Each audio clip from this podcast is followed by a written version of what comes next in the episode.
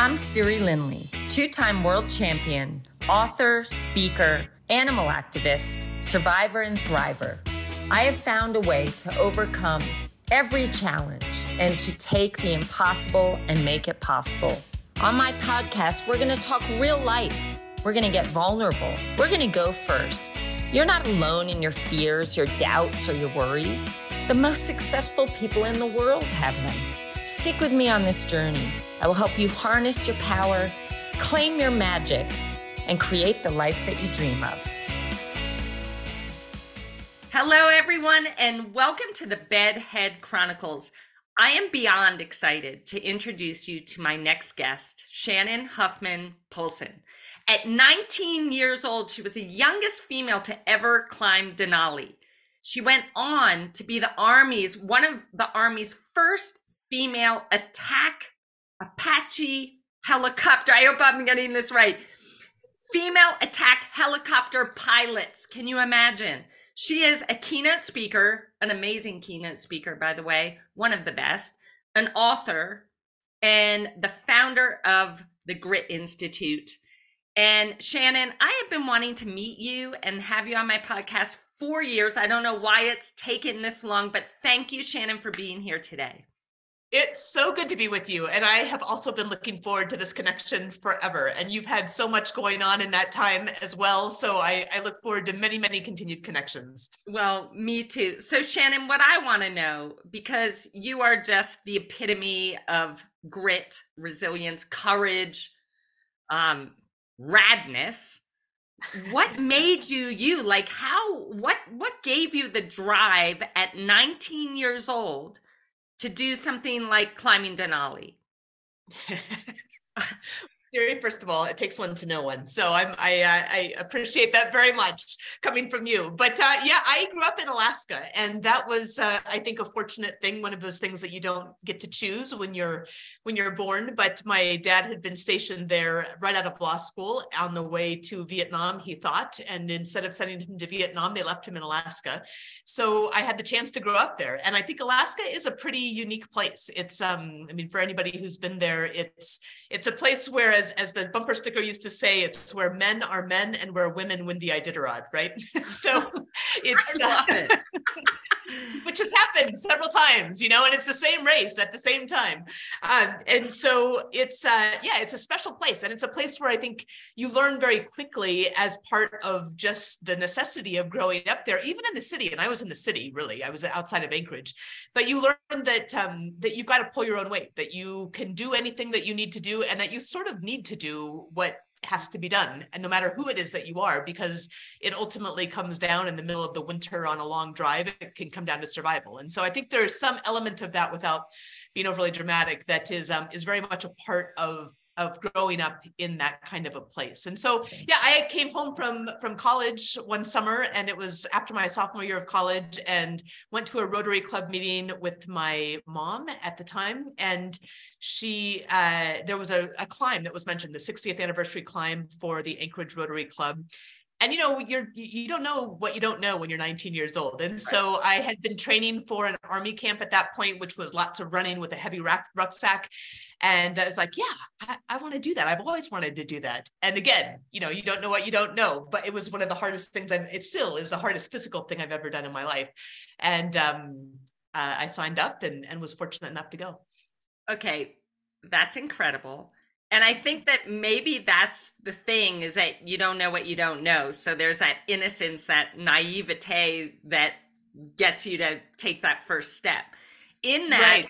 what were some of the biggest things that you learned? And and you obviously that didn't get you to a point where like I'm never doing something like that again. I mean, you go on to do bigger and and scarier and harder things but what is it that you got from that climb that continued to form who you were as a human being? Yeah, I'm actually, you know, nobody has ever quite approached the the the conversation that way and i'm glad that you do because it's um my husband and i have actually talked about this. Uh, having that kind of experience around that age i think is really uh it's a very formative thing. And um and you know, I had been an athlete growing up. I had been on the swim team. I had been a runner and a skier, and um, done a few triathlons. But Siri, I'm not even going to talk about that with you. but but of but, course, uh, you've done a triathlon. I mean, that's like this on the on oh, the no, scale no, no, of things you do. No, it's not. It's it's not. But um, but but you know, like the, the, the idea of doing something physical was something I was very comfortable with, and I'd grown up, you know, camping and doing that kind of thing. But but Denali was a whole another another thing. It's it's obviously it's the highest mountain in North America. It's you know from base to summit, one of the tallest in the world.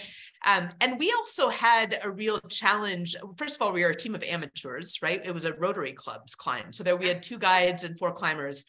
And each of the other climbers over the course of that climb dropped out for one reason or another. The first um, gentleman was was uh, quite a bit older, and he really just sort of freaked out on the on the lower glacier and decided to go back. So the the second guide is really the hero because he had to shuttle everybody down and come back up and then shuttle people down.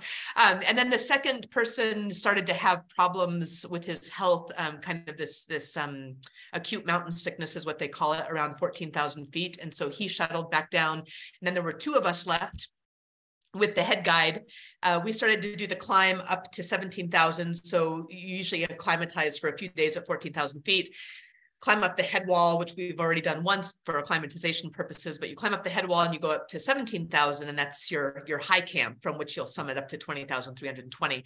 And this last guy, a really very nice gentleman, and, and he had prepared, you know, he had done a lot of kind of high altitude trekking, but he for whatever reason was having a lot of trouble. And so just even on the head wall itself which is something where you you use jumars and you know you you clip into the ropes and you're going up we had to go so slowly that it was utterly excruciating. And we got to the top of the head wall. We had another thousand feet to go. And john our guide uh, took everything out of his pack put it between john's and my pack so that we could move a little bit more quickly up to 17,000. And at 17,000, then we had been going so slowly instead of like a seven hour day, it was like a 12 hour day. And I actually went hypothermic at, seven, at 17,000 then. So then we had this whole other thing. So it was quite a, an ordeal. And we had two summit attempts without drawing it out too much. The first one, we got up to 20,000 feet not 20,320 and had to turn around because of a storm. Um, and then we had one pack of dried strawberries left. And I remember the guide saying, he said, you know, it's up to you. Like there's there's no reason we would do this. do you do you want to do you want to do this? And I said, yeah, I mean, of course, I'm at 17,000 feet, I'm not going to turn around now.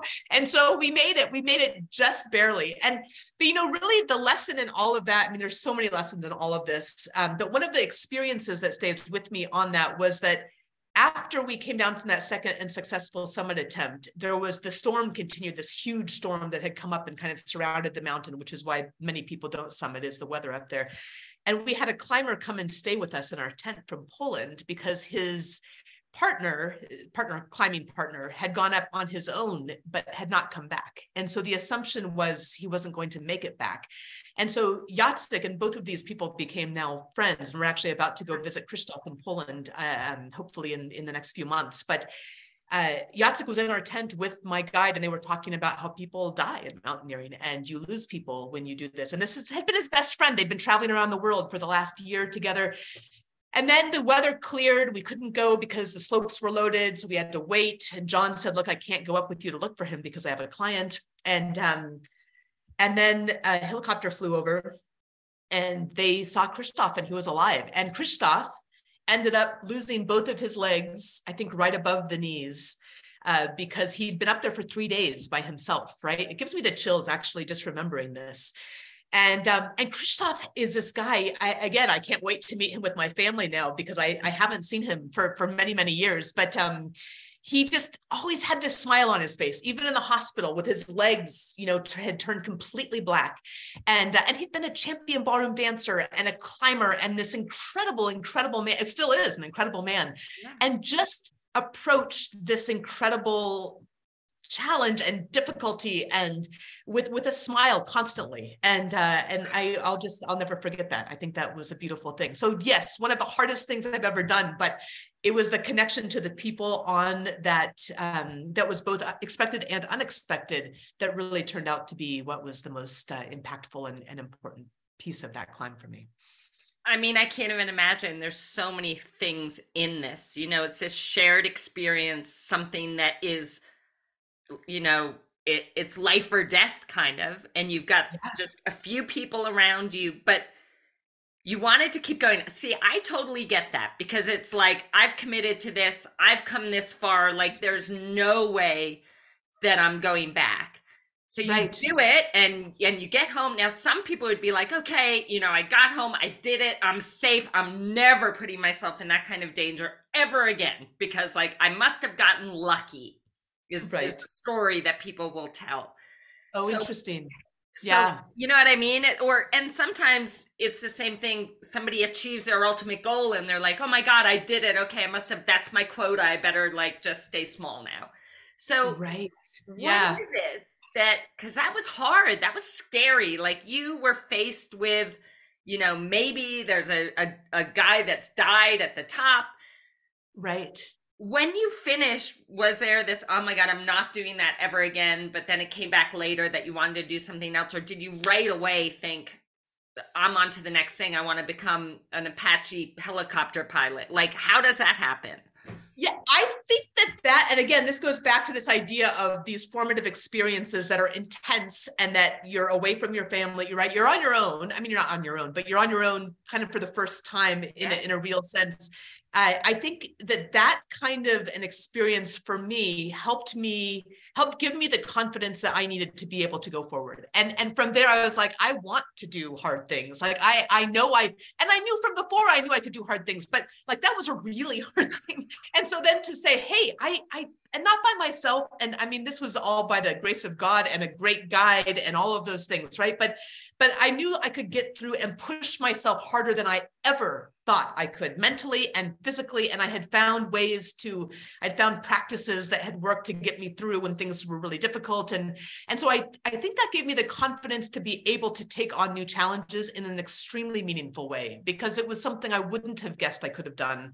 And, and so when you push yourself through to that place and you push that hard, then then it's it's about I don't know if you you've come across Kara Lawson, but I really want to interview her. We should both interview her for our yes. podcast the Duke women's basketball coach, and she's talking about doing hard better. And I'm like, yes, it's about doing hard better. And you get good, you get better at doing hard things by doing hard things. I talk about this all the time with clients, with kids, with with people of all ages, as I'm, I know you do too. But you do hard things, and you get better at doing hard things. Yes, boom, that's so true. but also, don't you think there's kind of like this?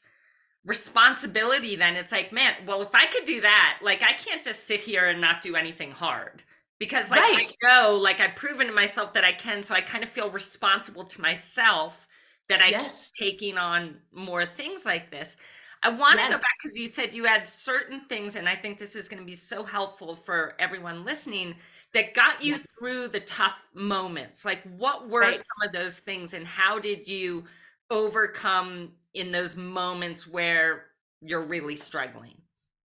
So this this is something that's that's interesting uh, because one of the guys that was on the climb, and I um I'm not in touch with him anymore, and I I doubt he'll come across this, but he was a really negative guy, and and he was really grouchy, and and I and it was it was it was it was it was hard right it was hard because being around negativity and i can no longer i, I just can't have it around me anymore and now i'm old enough that i can make that choice but when you're 19 to 50 you don't get to make that choice very often. No.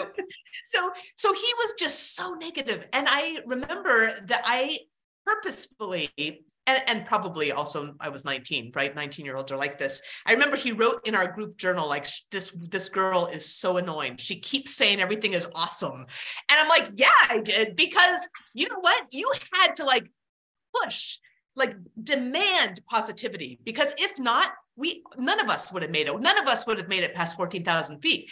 And so in that, in the face of negativity, and I have found this in gosh, in the nonprofit realm, in the corporate realm, in the military realm, it's it's almost faking, but it is forcing that positive attitude and to to the extreme. I mean, to the point where it probably is really annoying because it's either that and succeed or it's it's just fall off on uh, you know fall out on the wayside.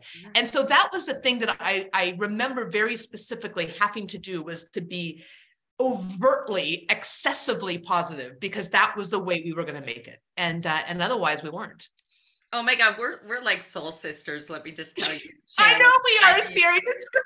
like this, you just exactly how you put that, and it's bringing me back. I'm sorry, I'm, I do not mean to put this on me, but I remember no, when I first got diagnosed, and um, yeah. I got set up with some guy that was meant to be like my mindset person, and yeah. he, and I was being overly positive, even though I wasn't necessarily feeling it. I had to demand positivity because I felt like that's the only way I'm going to make it through this. And right. I remember him saying to me, he said, positivity is not going to get you through this. So you need to stop faking that everything is going to be okay and you need to accept reality. And it was in that moment, I literally, my mom was with me and we walked out and I said, You are not the person for me.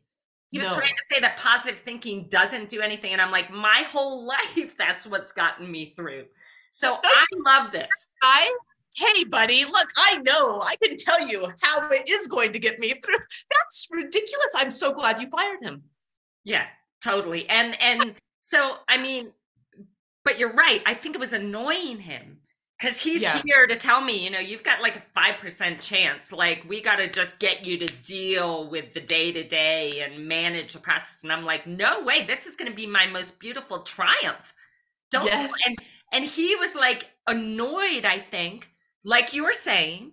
Yeah. By my positivity when obviously there was no reason for me to be positive. But so you're my soul sister. I feel it. I know it that's amazing. So the positivity. Okay, what else? What were some other I mean and and you say and I think everybody you know as a 19-year-old, yeah, you can't choose who you want to hang out with.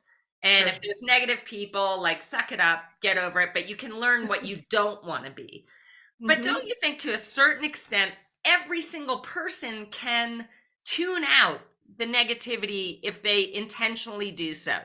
It's like yeah. that is not going to take that person where they want to go. So I want nothing to do with that. If I have to spend time with this person in one yes. ear out the other, but be the eagle, stand strong, keep positive. Like, what are your tactics on that and advice for someone that is younger, that is yeah. surrounded by? I mean, I hear all the time I live with people, they're all so negative, and I just find myself dropping into that. And I know this is kind of off subject, but like, how no, do you deal with that? I so this is great because I want to hear also how you do. But I think one of the things is is being very careful about your environment, and and all of us can do that to to some degree or another, right? You can decide how much time you're going to spend there.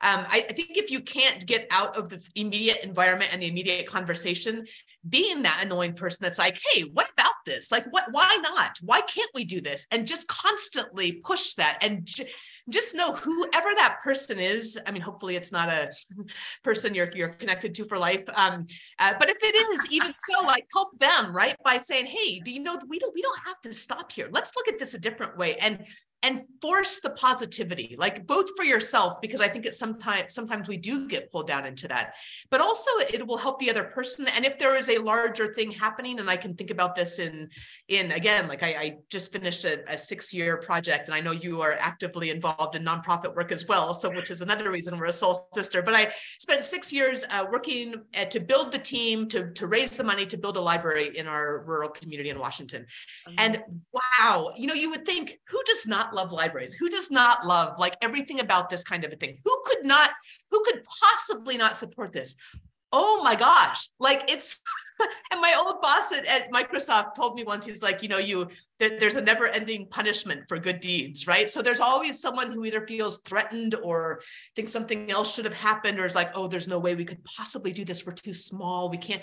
And you just have to say, you, you kind of have to just move on from that that person and say that person is not going to be part of this effort because we are going to do this thing and and if you ever doubt that you can do this thing then you've lost you've lost the gap, the battle you have to believe it you have to to name it and define it and have the vision and then the belief and then move forward into it and for those po- people that are negative, you know, try in the conversation, say, hey, we've got to, you can kind of inform them, you can kind of educate them, you could bring that positivity, bring that energy, because nothing is in, nothing can be accomplished without enthusiasm. I, I firmly believe that. Oh my God. A- amen.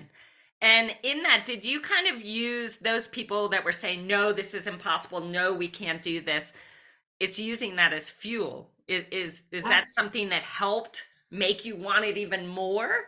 And how do you do that? Like, that's a conscious decision to use it as fuel or to have it, you know, knock you down. Yeah, yeah, yeah, yeah. I think uh, you either have to ignore it, which is one option, um, but that's very hard to do without it kind of pulling you a little bit, right?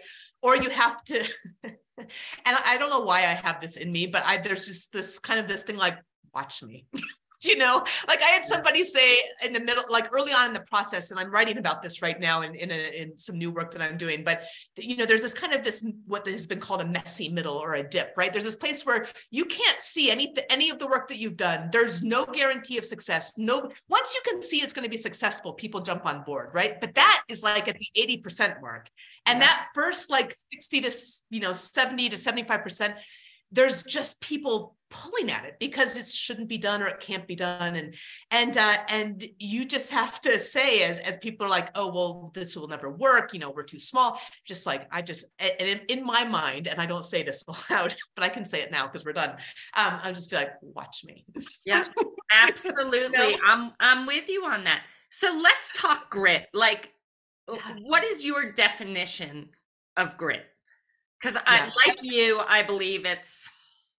I mean, it's everything. It's, it's, it's everything. It is everything. And so let's talk about the everything piece because I think um, there's so much to unpack around it that is both good and bad, right? And kind of the perceptions around that.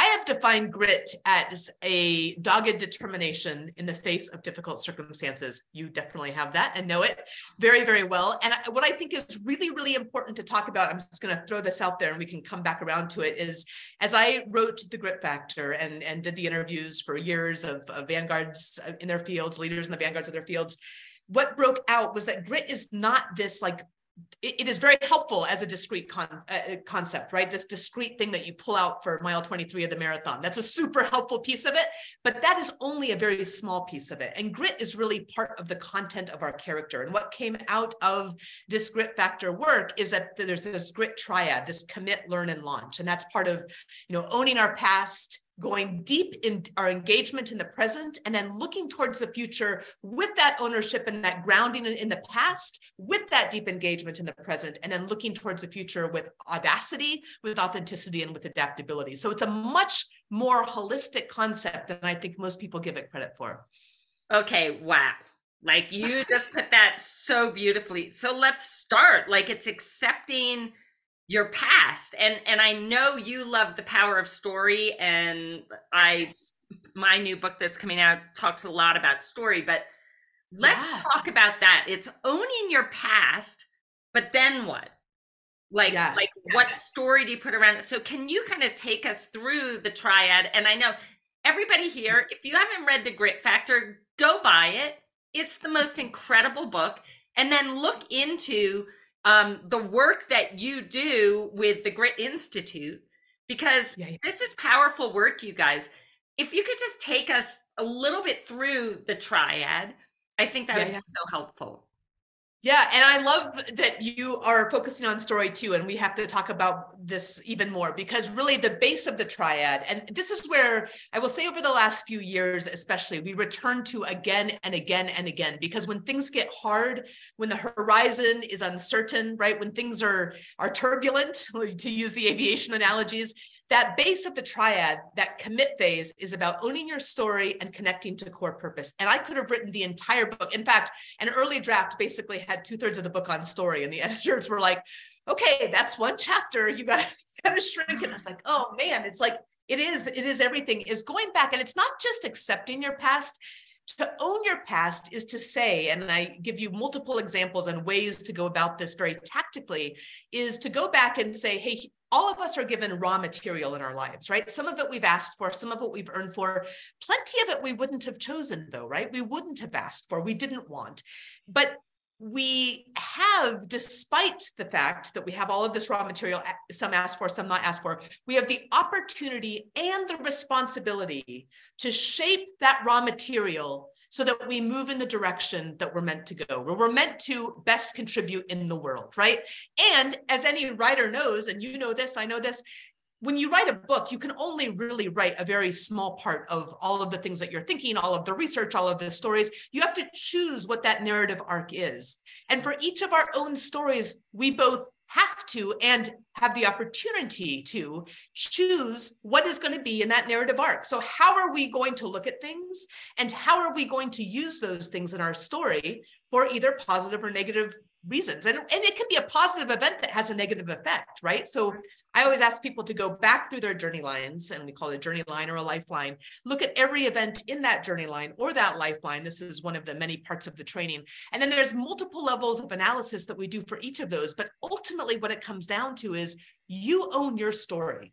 You don't, it's not your fault that certain things have happened necessarily, and you may not have asked for them or wanted them. You may have earned other things and, and been fortunate in other areas, but you do have to take all of that, yeah. decide what and how you're going to use it and then move in the direction where you're most meant to contribute in the world. And that is so incredibly exciting and powerful. Yes, and empowering. It's like all in your hands. I mean, you get to go first in deciding these things. What anything that happens means to you, what you're capable of, what's possible. Like all I love this. Yeah, and that's only part one, right? Like that's part one. And and just like you, as you know, like if you don't do that work, then the world will do it for you. And it will give you the narrative of who you are or the people around you will give you that narrative. And even if you love them and they love you that's not your narrative. Your narrative is the one that you decide on. And it is really doing that deep internal work to say hey where am i meant to show up? And i really think of it as this contribution. I, I get crazy with all of this stuff going on. I'm like how do you make a million dollars? I'm like how about how do you contribute in the world? How do you give your best self to this world? Because that's that's where where the where the meaning happens. That's where the magic happens. And that starts with owning your story. You're amazing. Yes. So yes and yes. So let's talk purpose. Like i mean yeah. i get this question all the time and i know how i found my purpose. How did you find your purpose? But also what would you tell the listeners how they can find theirs? You know if there's someone i have uh-huh. no idea what my purpose is this is so important. And again i could write i could write volumes on this because it's so important. And actually the chapter in the grit factor on purpose i've now blown out because the the it's such a big it's so big right? It's so big and complex in a good way. It's nuanced, I guess I would say. So that means it shouldn't be intimidating. It's exciting and, and it's an exciting place to explore. Um, so I really purpose is is is critical in all of our lives. And it is, it can feel unattainable or out of touch or or something that that we we just don't have a sense of. And you know, the exercise that I use and I, I think about this time very early on. I was as you know, I had the opportunity to be one of the first women to fly the Apache. And I remember getting this opportunity to go and do the training in the Apache. And then I had my first assignment. My first assignment was at Fort Bragg, North Carolina. I was, you know, it's tip of the spear, the Army's 18th Airborne Corps. I was the only woman out of 120 male combat pilots, piece of cake, right? And I was there, but I was ready to fly. I was ready to lead. I was ready to be an aviation leader. And instead of being assigned to the platoon where I thought I needed to be. I was assigned as the assistant to the assistant operations officer in the back of the operations shop. And I was typing up not the operations orders themselves, which is kind of the game plan for any kind of a mission, but the appendices to those operations orders, usually starting around six o'clock at night. And I went to the captain that I worked for and I said, Sir, listen, I'm going to keep doing the best work I can at what I've been given, but um, I wonder when that platoon's going to open up. And he looked at me and he said, Lieutenant, the army doesn't owe you anything. And I realized, wow, I've done this work, but the chance the chance to perform might might not be available. So I kept doing that work that I'd been given. And finally, I went to go talk to the major that we both worked for. And I said, Sir, I'm going to keep doing the best job at this work that I've been given. I'm really glad that you're happy with my performance, but I think I can do more. And he looked at me and he was a little surprised. And then he gave me one additional duty after the other. And I made sure I hit every single one out of the park. And finally, I took that first flight platoon. But it was a year. It was a year in that shop feeling dejected and frustrated. And like I was probably in this position where it wasn't really fair. And and and when you're in that kind of a position and all of us will have those experiences whether it's an injury as an athlete or whether it's it's working in a corporate environment where you don't have control like i didn't have control over that operation shop you have to be able to connect to something deeper yes. than the specifics of the challenge. And so what I like to suggest in that case is you use something called the five whys technique. And I pulled this from it's a, you know, it's a manufacturing technique. Toyota used it to, to drill down to the root cause of deficiencies. But I like to use that idea as peeling back the onion. So what the key is, is to ask yourself why. Why are you there? Why are you there doing what you're doing? And you know, my first answer was I'm I'm here to fly the Apache helicopter to be an aviation leader. Well, that's that's fine. So why? Because I was trained to do so. Why I'd asked for, I'd earned that opportunity. Okay. Why I wanted to serve my country. That's pretty good, right? But force yourself down to at least the fifth level why. Why? Because I wanted to serve. And the key is on your purpose to get down to a level that is agnostic of the job and agnostic of the organization. So it can't be related to the fact that I'm in the battalion operation shop. It can't be related to Apaches. It can't really even be related to the Army. It's got to be agnostic. And that concept of service was at the heart of who I am, who I was, how I was raised. And so if I could connect to this idea of service, I'm here to serve then and you connect yourself to that you tether yourself to that purpose you can negotiate any kind of turbulence that comes your way because you've got to keep giving your best even when you're frustrated even when you're dejected right? You have to continue to perform and to be exceptional. And being tethered to that core purpose is one of the ways that that you will be successful in that endeavor. Okay brilliant. Everybody rewind. Okay rewind however the last two minutes so you can listen to that again. Take notes amazing. So in that, I mean, let's the army is one of the most male dominated, you know, places in the world. Like sure. That positivity that you had climbing Denali and yes. all of that, how like did were you thinking oh well i've i've got my fifth why and i know why i'm doing this like it probably not in the moment Right. Are you aware of that? You you see that now in hindsight, but in yes. those moments, for people that are in a male dominated organization that yes. know that believe that they have what it takes to be, you know, operating at the top. Yes. How do you not give in to the constant, you know, being held back? Yeah, that that's a really important question. It's so important. And you know, that is where the entire grit factor triad, the whole grit triad comes into play. The place that I would, I mean, certainly I think doing that commit work is part of it, right? Doing the commit work. And and this is all something that, and I'm really glad you brought this up because it's not like I had this figured out, right? This is a lot of this is in retrospect, going back totally. and saying, gosh, I wish I'd known that, or I wish I'd done yes. this. Yeah. Yeah. And, and, hoping that others can take that earlier on in their careers. So if you can do that Exactly. That's why we're both of us are here, right? And so right. you so you go back and you if you can do that deep internal work early on, that's a huge bonus. Mm-hmm. The next step on the deep engagement in the present is another really good place to start because the first step of that is building your team. And that is so important. It's it's it's to have that that support team when you go into an environment which is maybe not hostile maybe it's simply not sympathetic but maybe it is hostile maybe it's quietly hostile that's even worse mm-hmm. right? It's sort of better when it's overt. Um, but when you go into a place where you are running into challenges and obstacles having your team and your support is really really important. And it's hard to do in the midst of that challenge although it can be done. But if you can start to build that team in advance that's a really critical thing. And that is going to involve somebody who is whether it's a, a spouse or a partner or an intimate intimate, you know, somebody that is very, very, very close to you. That's going to be kind of in that inside circle. You may have one or two colleagues that you want to ensure that you can lean on or trust or, or kind of bounce ideas off of. And then we think about, and now it's it's National Mentorship Month, I believe in January, but uh, mentors and sponsors as well. And and those could be, you know, trickier to kind of negotiate and define. But but thinking about building that team when you're in the midst of challenges and especially an environment like that, you want to have your team that you can kind of reach out to. You can go back and listen to Siri's podcasts and you can go back and read our books. And you and you know, some of those are, are your team. Those are those are kind of some of your virtual team. But then you want that real world team too that can be there to support you and give you both encouragement, but also potentially both tactical and strategic ideas to be able to move forward.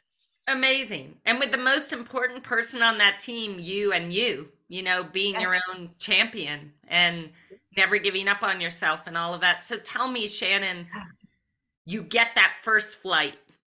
You know, yeah. what is that like? And yeah, just share your your first experience and what that led oh. to.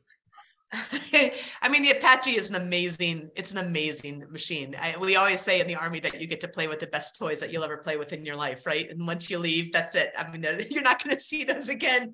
Uh, but it was, it was incredible. It was, um, I mean, I, I, always, I like to tell the story of my, my first flight, which would have been down at Fort Rucker, where I did my training before I was, was assigned to Fort Bragg and uh, and walking out on that flight line it was in Dothan, Alabama. we used to call it UCLA, the ugly corner of Lower Alabama. You walk out onto that flight line, the sun's not quite up. It's cold. It's January. I never knew Alabama could be cold. I grew up in Alaska, but Alabama can actually be cold. And had that flight suit jacket zipped up against the cold, and you see this this massive helicopter, and it's just crouching there, right? It's it's 58 feet long. It's uh, it's 12 feet high. It's 18 feet across. On the nose are three different sight systems systems that see in day and night and adverse conditions. On its wings are 2.75 inch folding fin aerial rockets and anti-tank Hellfire missiles. There are only two seats in the Apache. They're seated in tandem like a fighter jet. And you walk out and you, you see the most technologically advanced helicopter in the world. And my first impression, honestly, you know, I walked out on that flight line and I had chills going up and down my spine. And it wasn't the temperature, it was I was an English major in college, right? I'm walking out towards this incredible machine. I studied three semesters of Shakespeare and one of Milton, right? And uh, and and I had to realize on that flight line, I had to realize, you know, I'm better than any of the doubts that I have. I'm I'm better than any of the doubts that I've heard expressed around me about why do women need to fly these things anyway. And you have to own it, right? You've got to own it in that moment and that's a decision. And I remember walking out, opening up that front cockpit, dropping down into that seat, attaching that five point harness, putting on that, that giant helmet that has these sensors on either side that make everything slave to whichever way it is that you're looking in the helicopter and beginning that run up procedure. And there's just this tremendous power as you feel those rotor blades start to, to, to, to move over the top of the helicopter and you taxi out towards takeoff. And this is my favorite part. But I always like to ask audiences this, and I'll always ask them to raise their hands and say, which way do you take off in the Apache helicopter? Do you know? Is straight up? Ah, see, that is the, that is that's that that's that's a very normal and that's a good, that's a good guess. I know it's wrong, right? Which no, way? Right. oh, it's right. But in the Apache, like in any other aircraft, you turn the nose to face the wind. And when you use it the right way, the resistance will help you to rise. And it is an aerodynamic principle that is true for any aircraft, and it is also true for our lives. There's incredible power in that aircraft, and there is incredible power in understanding that metaphor, which is to say, we have to turn towards with courage, whatever that resistance is. And there will always be resistance. And the, the higher you reach and the higher you climb, and the more that you do, the greater that resistance is going to be. But when you turn into it, it stabilizes the aircraft, right? And it helps you to climb. And I think that is something that I hope that everybody will remember. Okay, everyone, rewind that bit uh, also, please. Listen to that again. Okay, so let's talk about that resistance. I mean, let's let's talk about one of those which is fear, which yeah, we're all right. faced with. Some yes. people, you know, and, and I know for me, there are times in my life where fear held me back.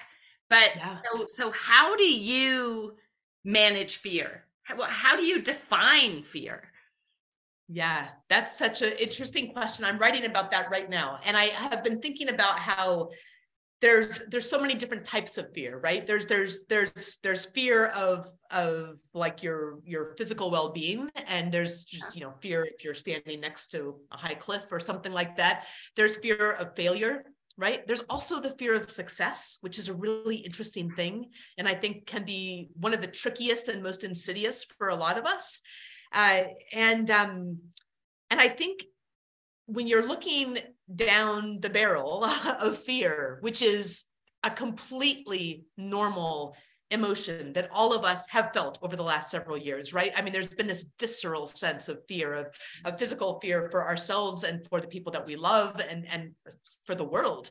Um, a fear of, of stability, which is still very much a problem, right? A fear of knowing what's going to happen, a fear of change, um, and a fear of, of what the ramifications of that are it is turning towards that fear. It's saying, I'm going to turn towards that. I'm not going to, to let that hit me on the side. And you know what, uh, what happens if, if a wave hits a boat on the side, right? Same thing in an aircraft, same thing with us. If we turn away from something, the damage is greater. And yeah. so turning towards that and forcing yourself to, to define it, right? To define it. What am I afraid of? What am I afraid of? And why am I afraid of it? I mean, even write that down. I have done that actually exact exercise. I'm afraid of this because of this this yes. is why. And as you write it down and as you give it, give it some definition, it, it loses its power pretty quickly, actually, yes. right? Because it's this huge emotion inside of you. But when you do that work to, to do that definition, all of a sudden you can start to look at it and say, well, well wait a minute, wait, wait a minute. What what is and, and I have actually had, I think this is a technique that works with you know, running into challenges that may be interpersonal at work where someone's like, well, you always do this thing, or, or at home, right? Or with your kids, and you, you always do this thing. And you're like, okay, I really don't want to do that. So can you give me a specific example?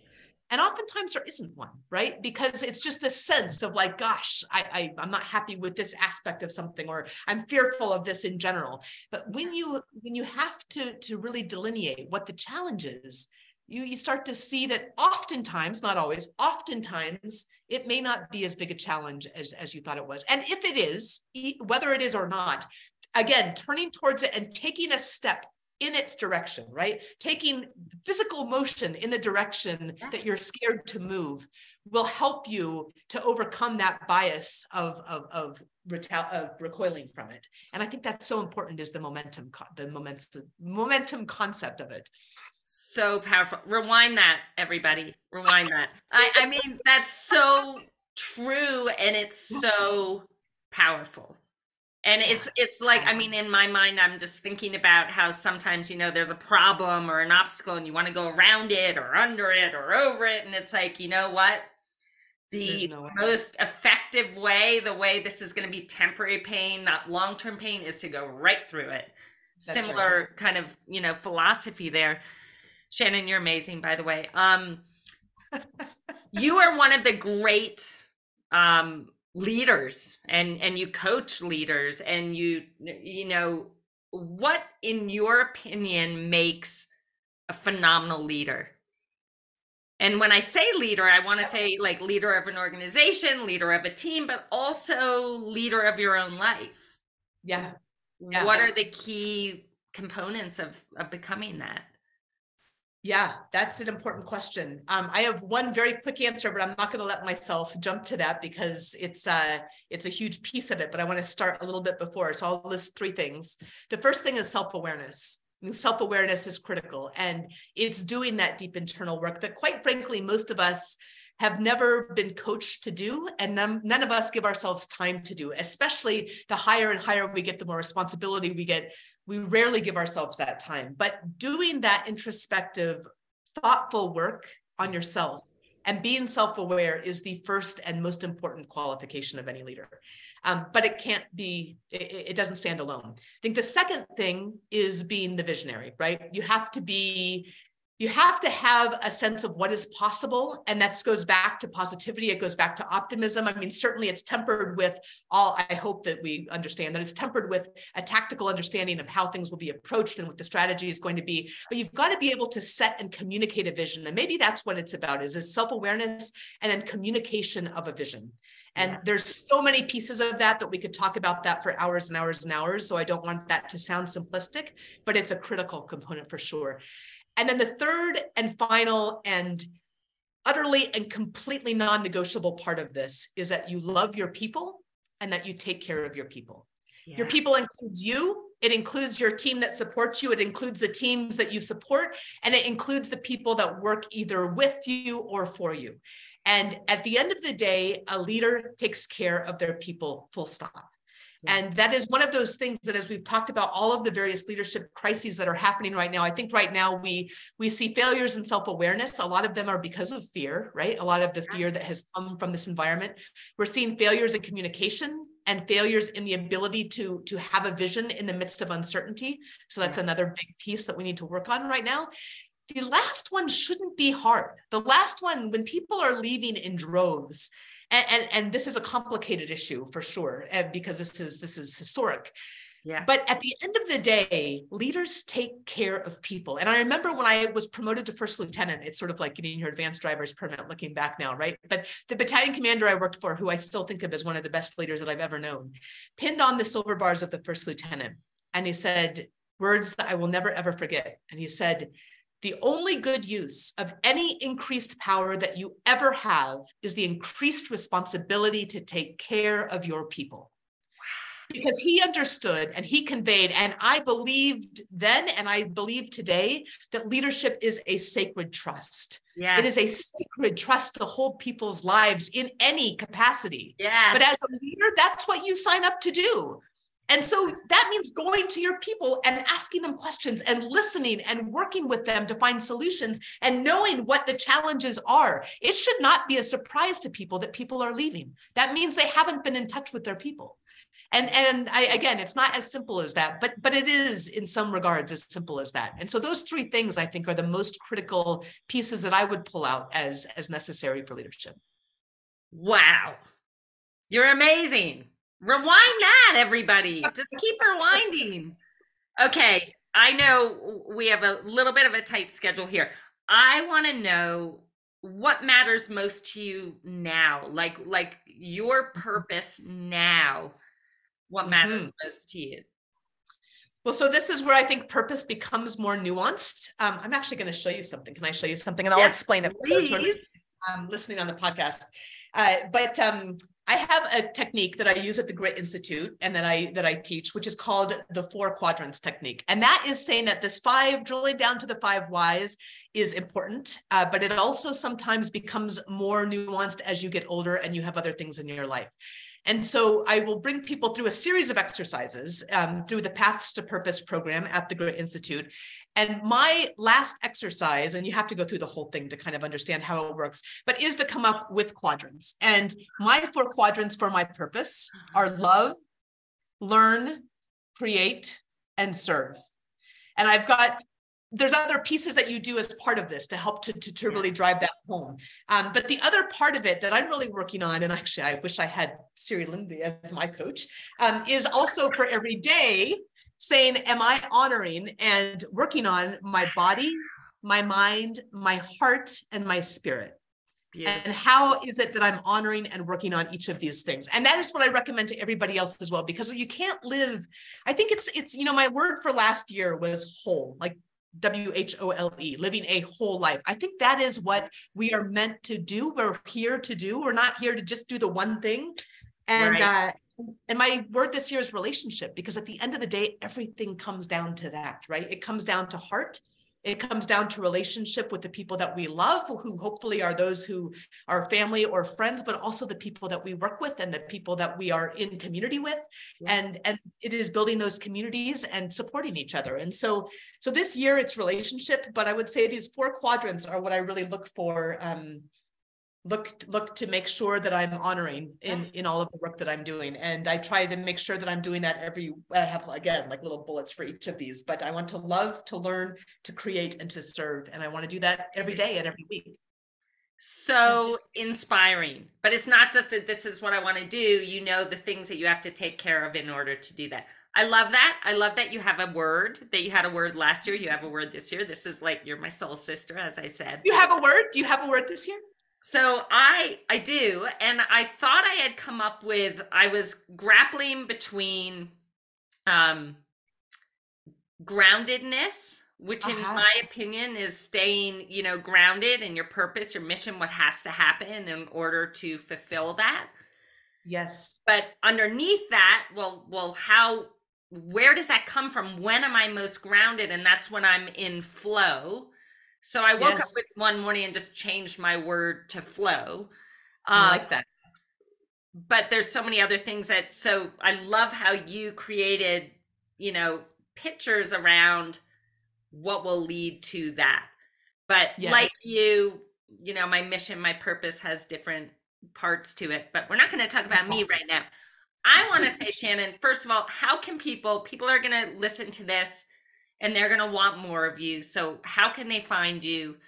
Um, if you could share that, that would be amazing.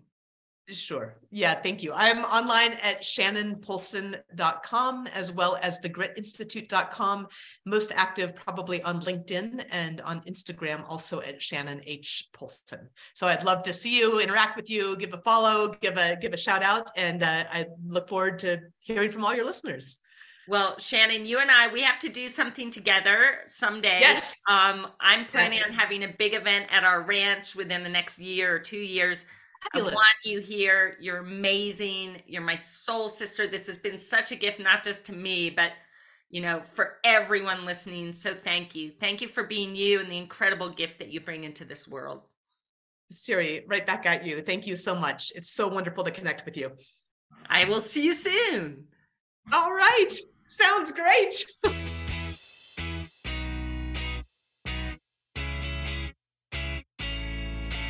Thank you for listening and sharing this precious time with me. Please remember to subscribe and to leave me a review. You can find me on Instagram at Siri Lindley, Facebook Siri Lindley, and Twitter at Selts, S E L T S. You can also reach me via email at info at SiriLindley.com. Have an amazing day and shine on.